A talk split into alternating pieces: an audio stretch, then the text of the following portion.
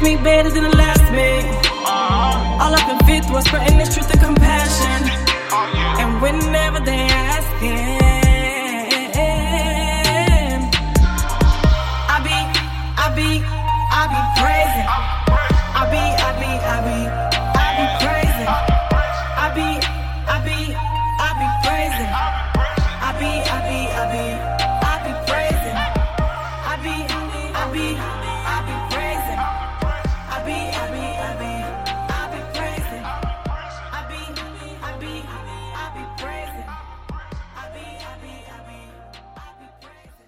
You just heard Praisin' from the album The Intro by Denise LaShawn. Go check out Denise LaShawn's music on Spotify or any other music site. It's Wednesday. I'm going to take how God is encouraging me and share it with you. Welcome to Encouragement Wednesday. Hey everyone. So, this is new. Um, it's new because it's Encouragement Wednesday. No, I just really um, wanted to come on my podcast because I'm going to be adding something new to it.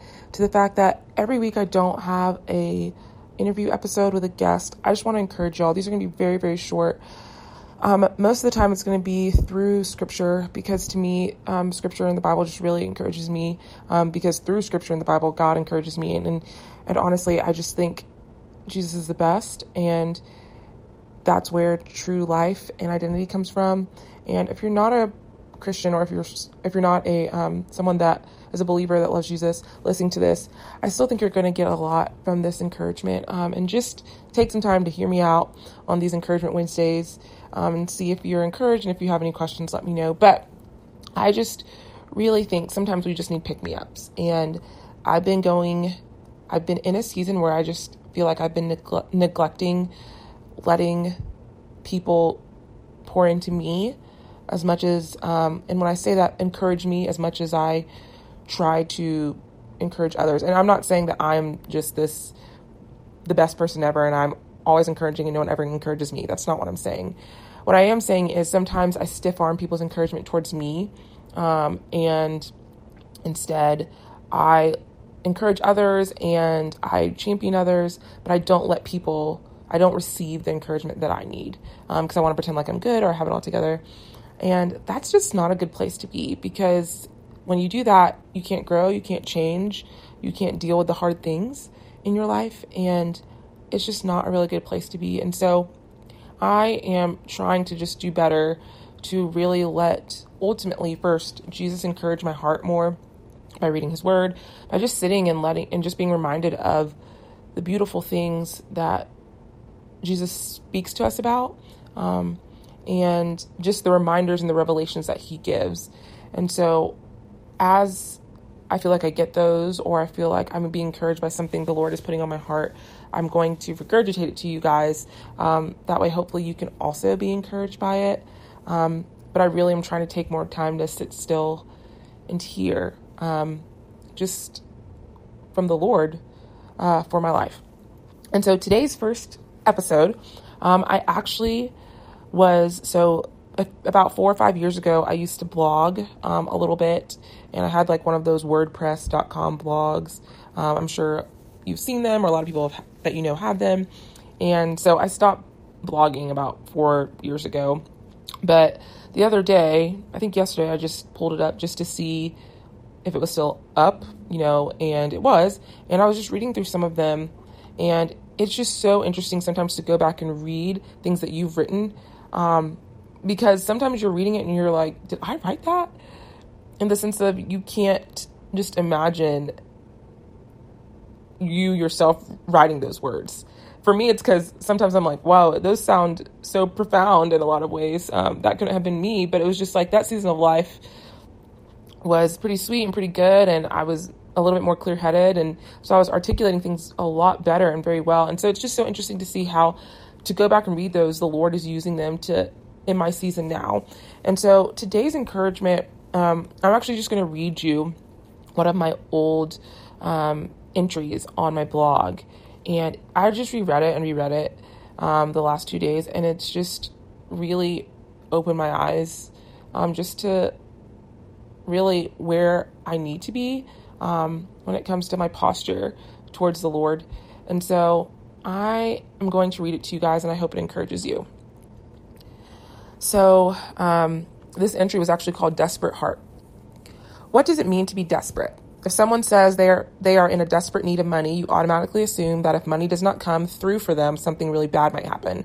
If someone says they are in desperate need of food, you can start to assume they may have not eaten in a while.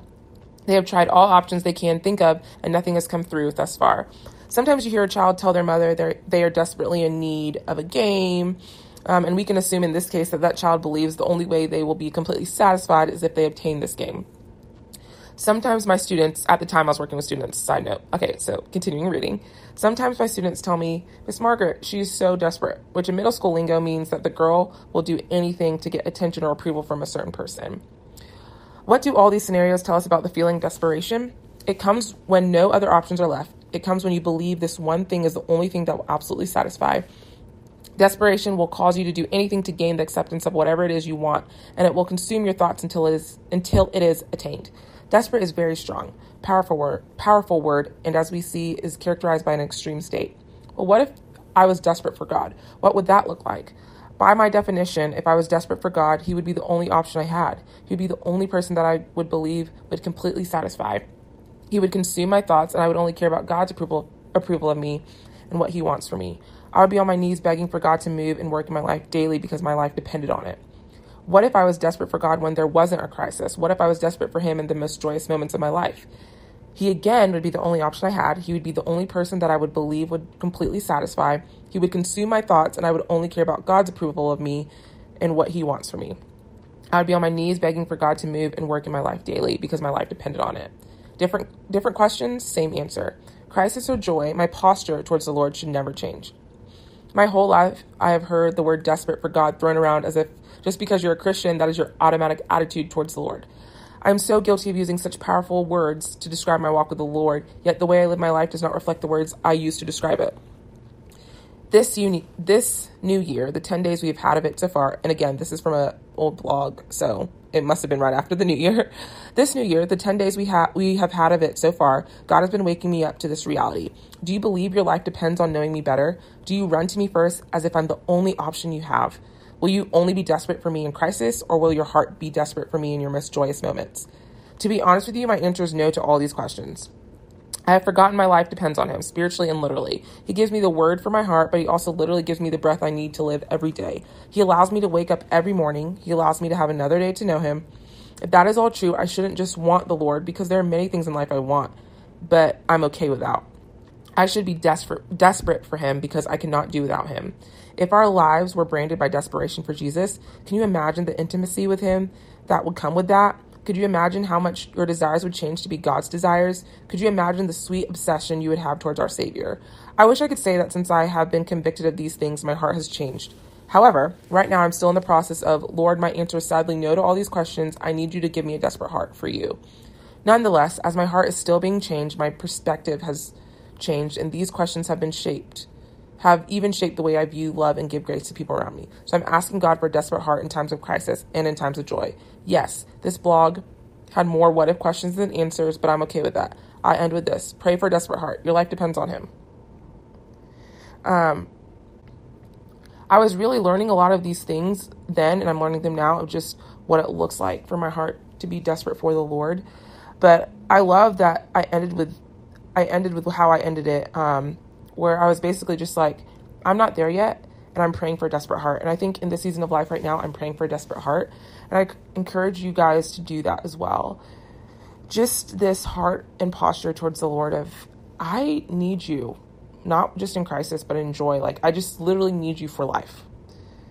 You started my life, you created us from the beginning. I was reading Genesis um, earlier today, well, just a few minutes ago, and you know, everyone knows the story, but just the simple of, you know, starting in verse 26 of Genesis 1, um, when God decided, let us make man in our own image according to our likeness, you know, and then going on to um, when he did create us in 27. So God created man in his own image. He created him in the image of God. He created them, male and female. And then after he created us, um, you know, in chapter 2 of Genesis, that's when he said that everything was complete. And he was it was good. And yeah it, it was good. And he called us good after he created us. And you know I, I read that and i'm like man we did nothing to just to be on this earth. Like he just formed us. Like we are his creation. And so he sustains our lives. And he is the one who gives us breath and life literally and spiritually and everything we do, our life completely is dependent on what the Lord is going to do and how He's going to su- sustain us.